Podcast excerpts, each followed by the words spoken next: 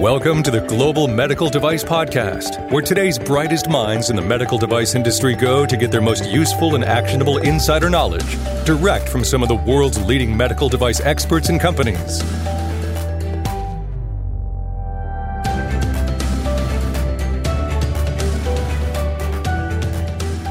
On this episode of the Global Medical Device Podcast, Mike Drues from Vascular Sciences joins me and we talk about all the various regulatory pathways that are available via FDA.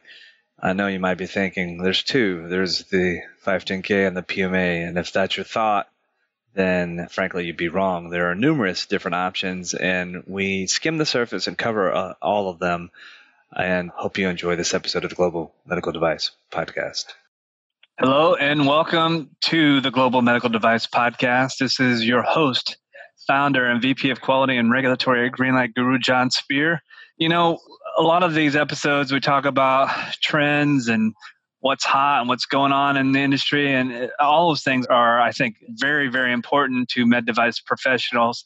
We've also done some episodes in the past where we've talked about different regulatory pathways to get your products to market. And I thought today we could sort of build on that a little bit, but spend a little bit of time kind of talking about numerous medical device pathways to market and giving you some options that you may not have otherwise considered. So we'll talk a little bit about a lot of different pathways, specifically from an FDA perspective. And joining me on the Global Medical Device podcast is familiar voice and, and good friend Mike Drues from Vascular Sciences. So, Mike, welcome. Thank you, John.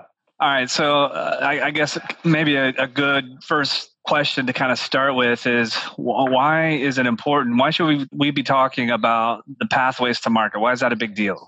Well, it's a great question, John. And as always, I appreciate the opportunity to talk about this with you in your audience. As you alluded to in your introduction, John, we've discussed a number of these topics before, but we've discussed them in different places at different times and I thought it would be kind of nice to kind of integrate everything into one discussion, covering everything soup to nuts. You said you want to talk about many of the pathways to market for medical devices here in the U.S.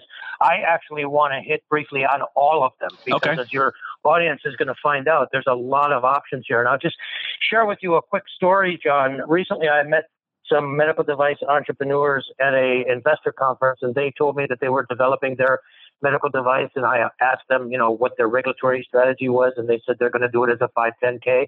And I said, well, okay, just out of curiosity, why are you planning on doing it as a 510K? And they said to me, Mike, did we have another option? And so it amazes me how many people are not familiar with all of the options they have. You know, most people are familiar with the 510K, probably the PMA, maybe some people have heard of the de novo, but there's a heck of a lot more to it than that. And one other reason why I thought this was important to talk about, John, is because a lot of people think that in the drug world, bringing a drug onto the market is more complicated than a medical device. And in some ways that's true, but in other ways it's really not. In other ways, it's actually much more complicated to bring a medical device onto the market here in the US. And the reason is in the drug world, we only have a couple of different options in terms of pathways. There's the NDA, the new drug approval. There's the abbreviated NDA, the ANDA. There's a, a couple of different options, but really not many options. But John, let me kind of put you on the spot for a moment. Do you know how many major pathways to market, how many major choices that a medical device company has to bring a device to the market here in the U.S.? Damn it, Mike. Why do you always put me on the spot with these tough questions? Um, may, all right, so I'm going to key in on the word major. So let me do a kind of a mental count in my head. So five? I'm going to say five. Not a bad guess, John. It's actually a little more than that. There are seven major pathways to bring a medical device onto the market here in the U.S. And under each of those major pathways, as you know, there are a number of sub pathways. So, for example, under the 510K, there's several different. There's the traditional, the abbreviated, the special, now the safety and performance based 510K. Under the PMA, there's several different sub pathways and so on. So, when you do the arithmetic, John, there's actually more than 20 different pathways to market that a medical device company can choose to bring their particular device to market. And bottom line, I can't make people an expert in all of these different options in just a few minutes and a in a conversation like this that we're having today. But simply put, unless somebody knows all of their options and the advantages and disadvantages to each, then how can you possibly choose the best pathway for your particular medical device? In other words, how can you do your job? You know, my intention here, John, is not to make our audience an expert in all of these things, but at the very least, I want to briefly introduce people to all of these different options so that you can go to your regulatory person in your company or you can go to your regulatory consultant and you can say, hey, I don't know about a lot about this thing called the de novo, but is that something that we can, uh, you know, consider here for our device? Or I don't know a lot about this humanitarian device exemption, but is that something that we can consider here? If you don't even know that those pathways exist, John, how would you know to even ask that question? Does that make sense? Uh, yeah, it does. I think the well, I w- I wouldn't even say layperson. I, I know plenty of medical device professionals that would have view, uh, regulatory professionals that would not have known about there being seven major paths and you know 20 plus different variations thereof i think a lot of times people get very stuck in the is it a 510k or pma way of doing things from a regulatory pathway so yeah i, I think the knowledge about the different paths and the pros and the cons and and and the nuances and and the advantages and disadvantages i think that's really important especially for a regulatory professional you should know all of the the variations and the options for you and your company. I could not agree with you more, John. People, especially regulatory professionals, should know all of their options. Regrettably, however, uh, that's not always the case. All right. So I, I mentioned, well, we talked a little bit about the why we should be talking about this topic. You know, there's I got to believe probably that one of the things that's driving or will inform the decision, if you will, of which pathway or pathways are options or could make sense probably has to do something with what you claim that product does. So, do you want to elaborate on that a little bit? Absolutely. So, before beginning a discussion of which pathways are appropriate to your particular device, we have to consider classification and risk. Now, classification is a completely separate topic. We could easily do a discussion or even a webinar just on that. But classification and risk are, are contingent on two things. They're contingent on the labeling, which is what you just mentioned, the intended use and the indications for use, but they're also contingent on the technology. You cannot separate the labeling and the technology. They go hand in hand when it comes to determining your classification and risk.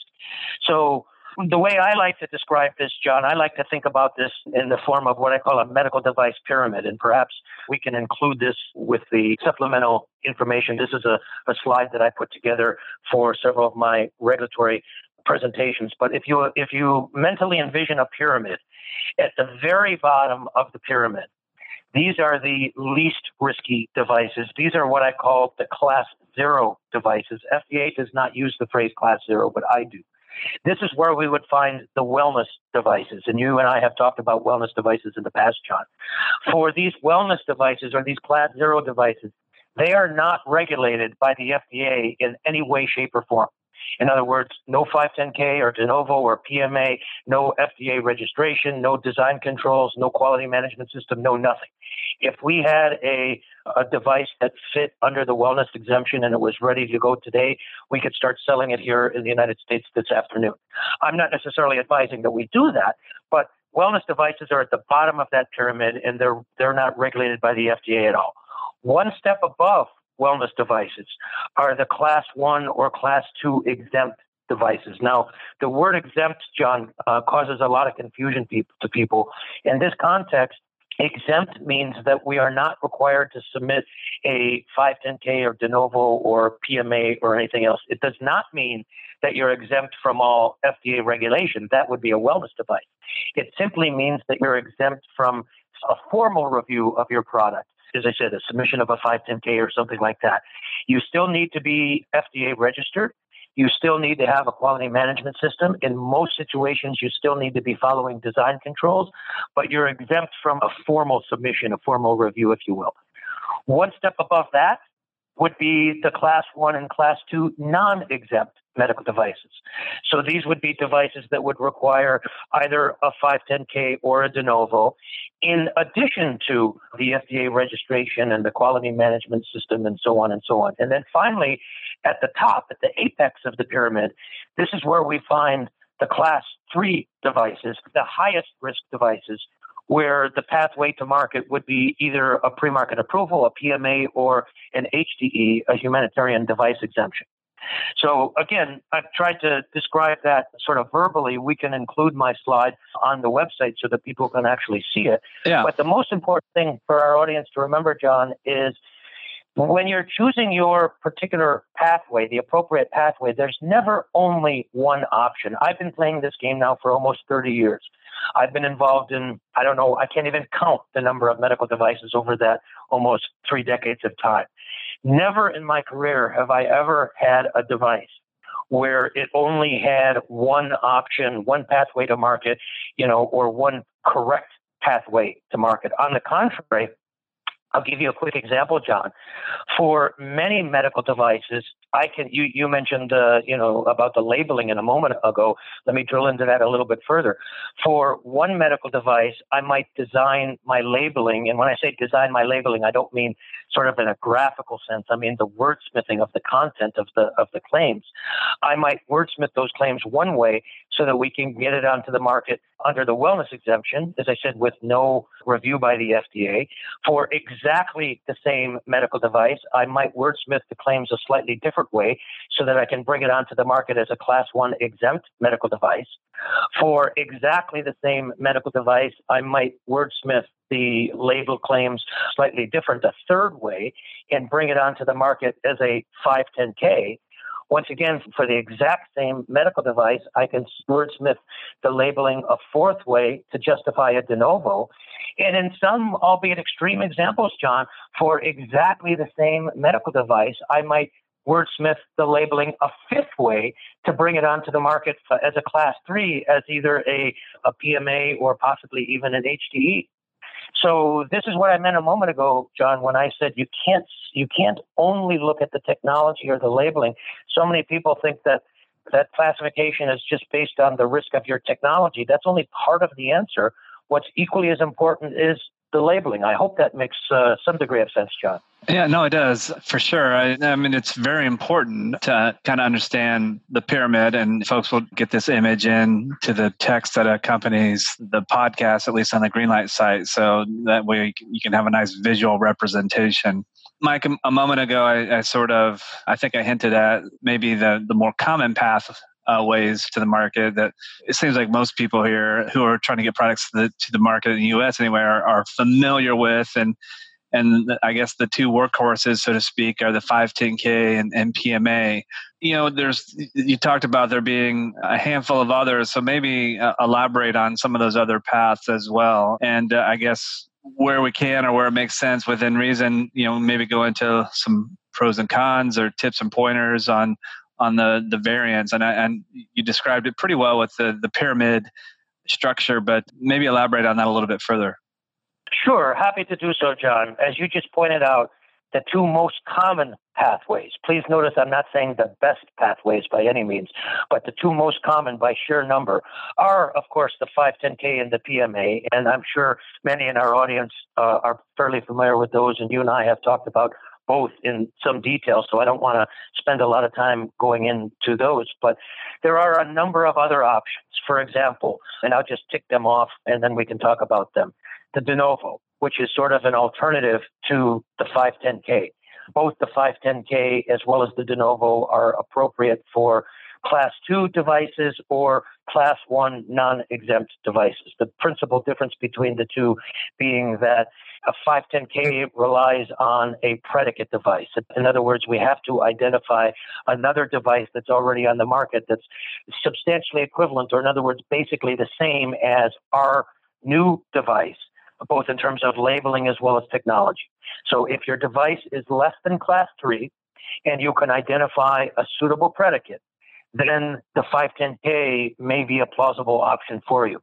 On the other hand, if your device is less than class three, but there is no suitable predicate, then you might more consider the de novo because the de novo, unlike the 510K, is really intended for new or novel devices, devi- uh, devices where there is not a suitable predicate. And not to drill into the weeds too much here, John, but the question of whether or not there's a suitable predicate is not a simple question.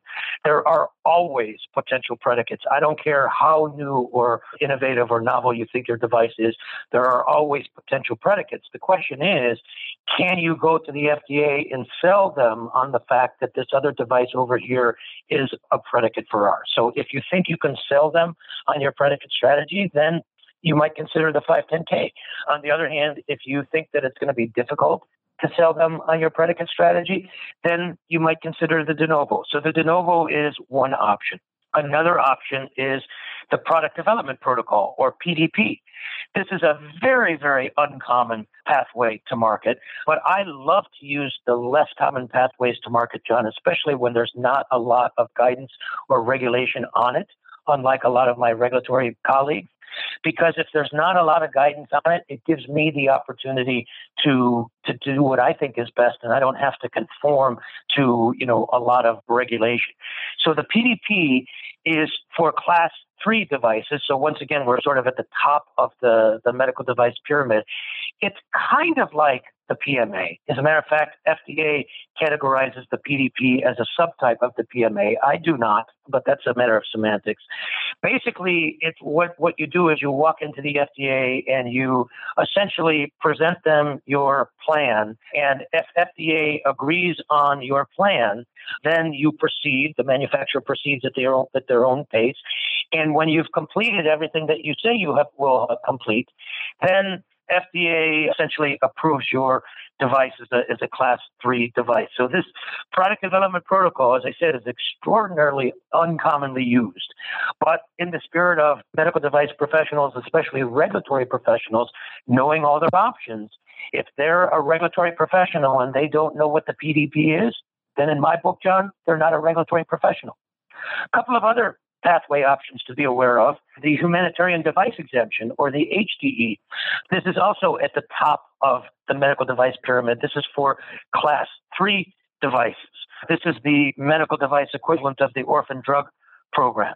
So if your medical device is class three, you can kind of think about it as an alternative, if you will, to the five, I'm sorry, to the PMA.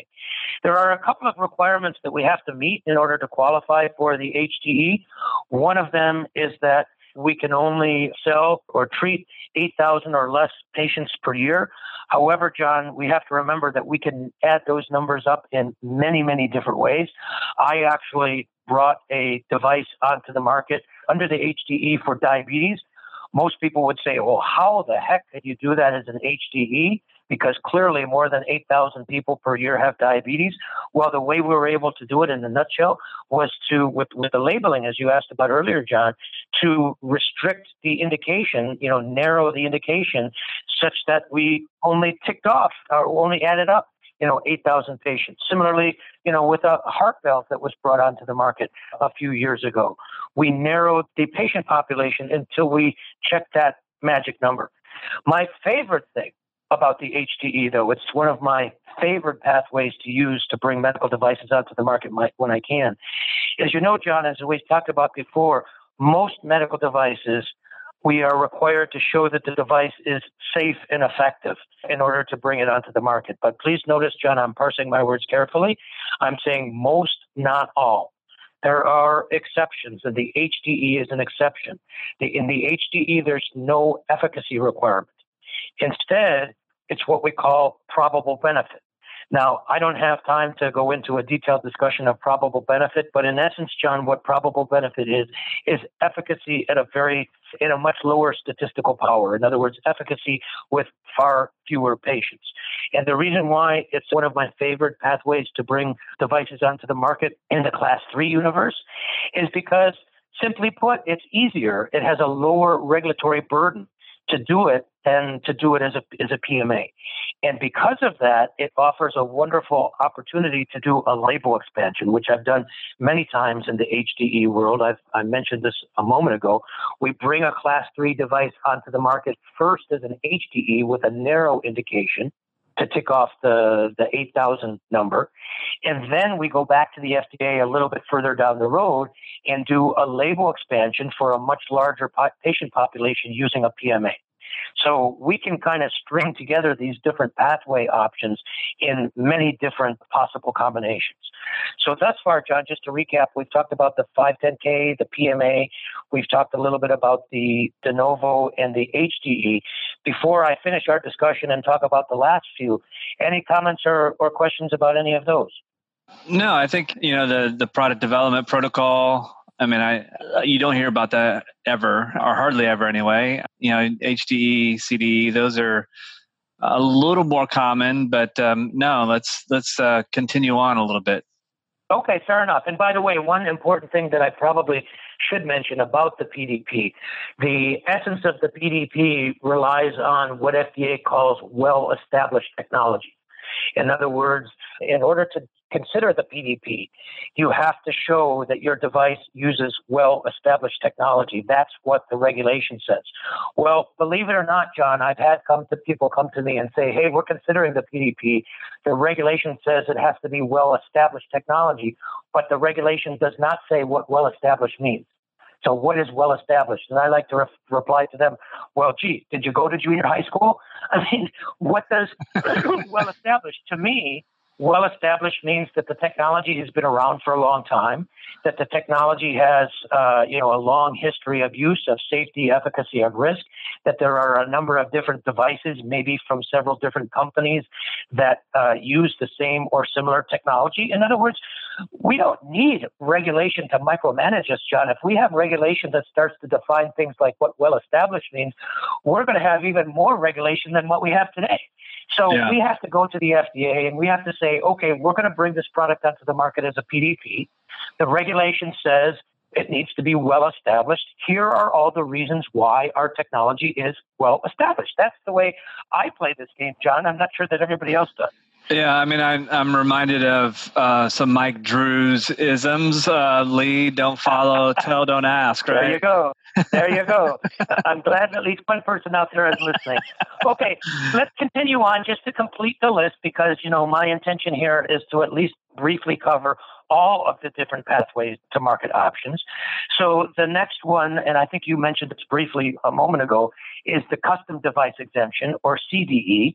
This is the least commonly used pathway to market. In the past, it's been used for things like dental appliances, prescription eyeglasses, some prosthetic limbs, and so on. But I've said in some of my columns, John, as many as uh, almost 10 years ago, that I think the CDE has the potential to go from the least popular pathway to market to the most popular pathway to market. In other words, I see the potential for the CDE to become as popular, maybe even more popular as the 510K.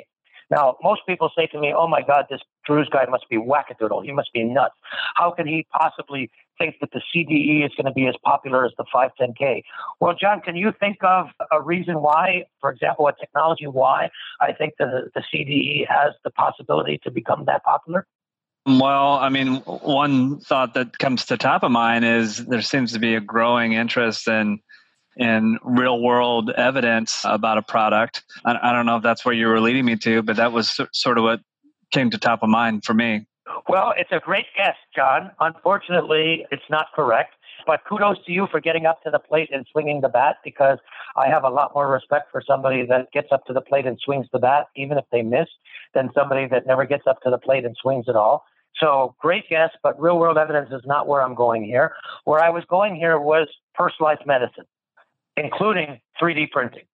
Oh, in yeah. my professional opinion, and remember, as, your, as some in your audience knows, John, I, I work not only as a regulatory consultant for companies, but I also work as a consultant for the FDA.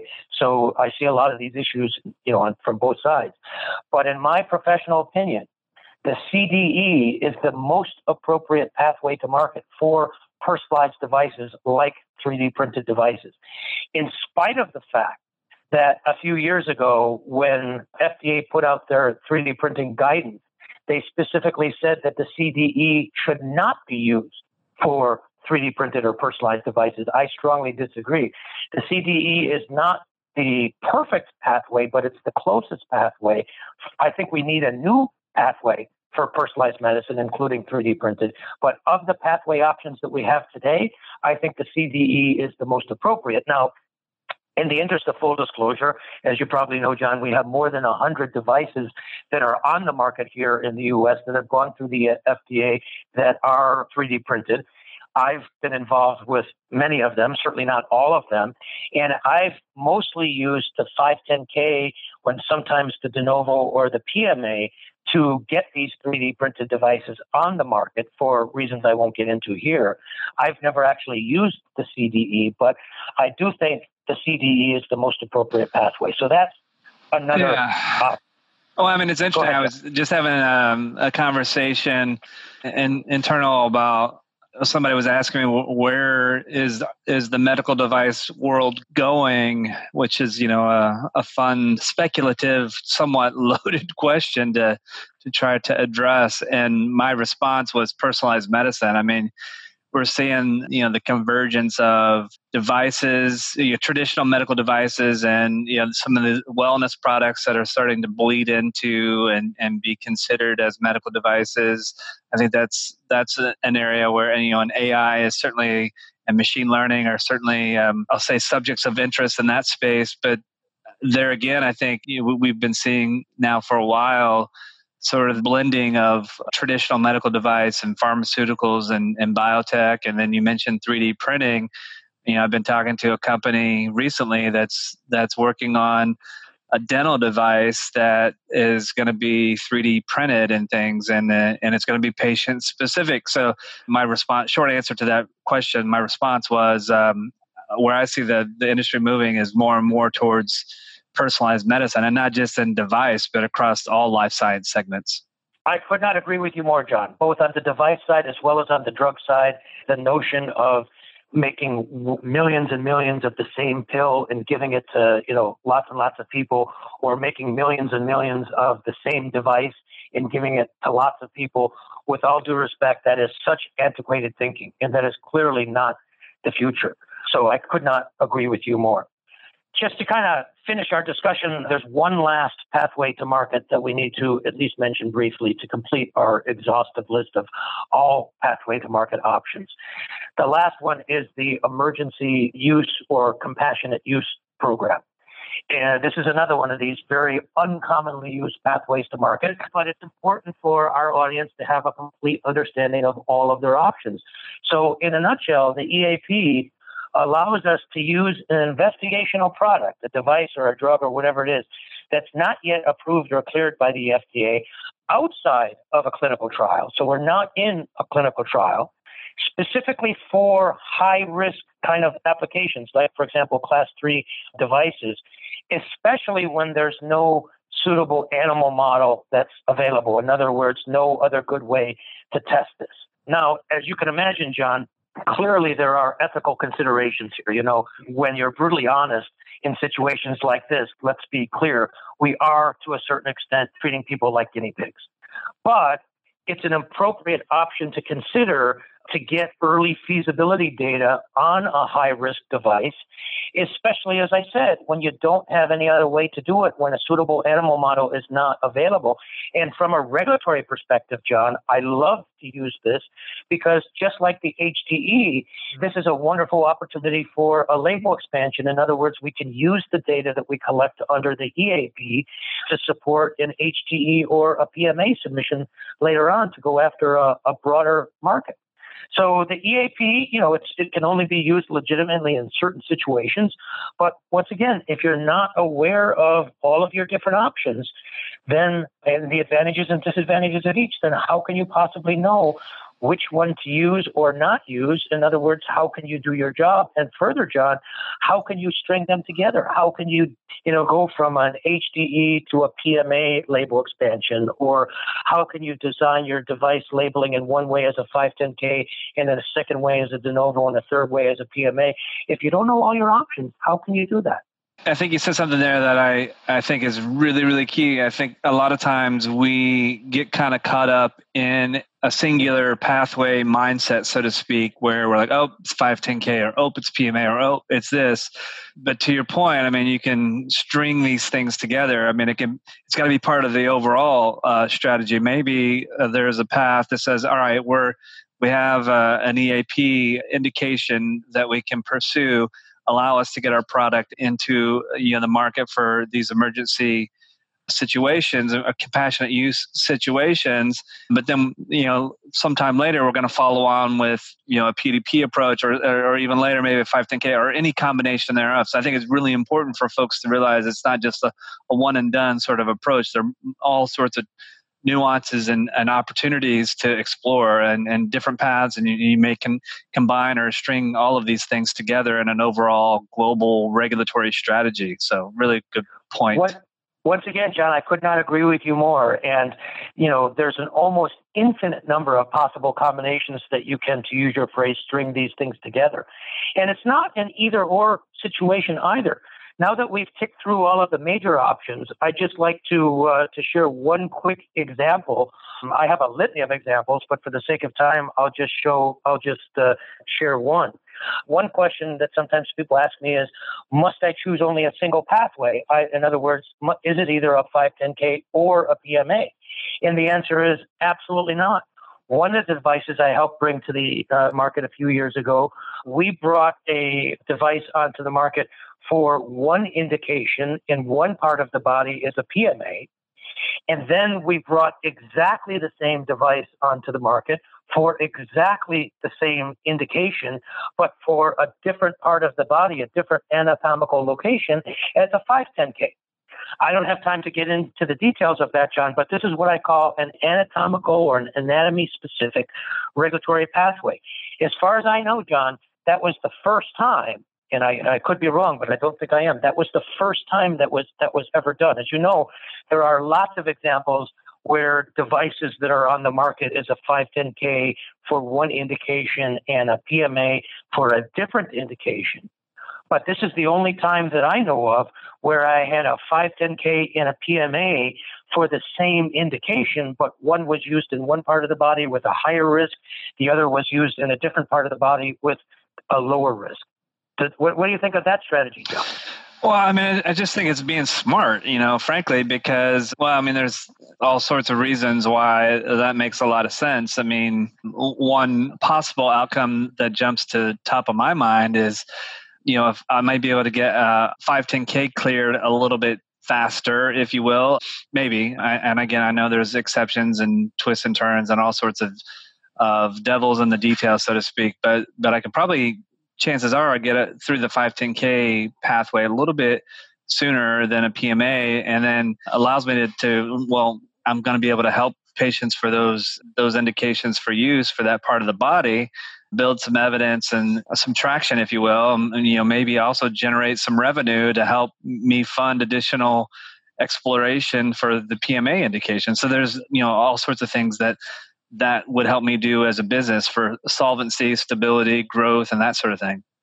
Well, you know, for the third time today, Jon, I could not agree oh more. And, and, and so there's a, a, a, a, lot of different ways so that, that, that we can put these things together. All right. So just to wrap this up, we've, we've talked about all of the different major pathways to market. And by the way, Jon, not to make things even more complicated, but when I said at the beginning of our discussion, uh, there are seven major pathways.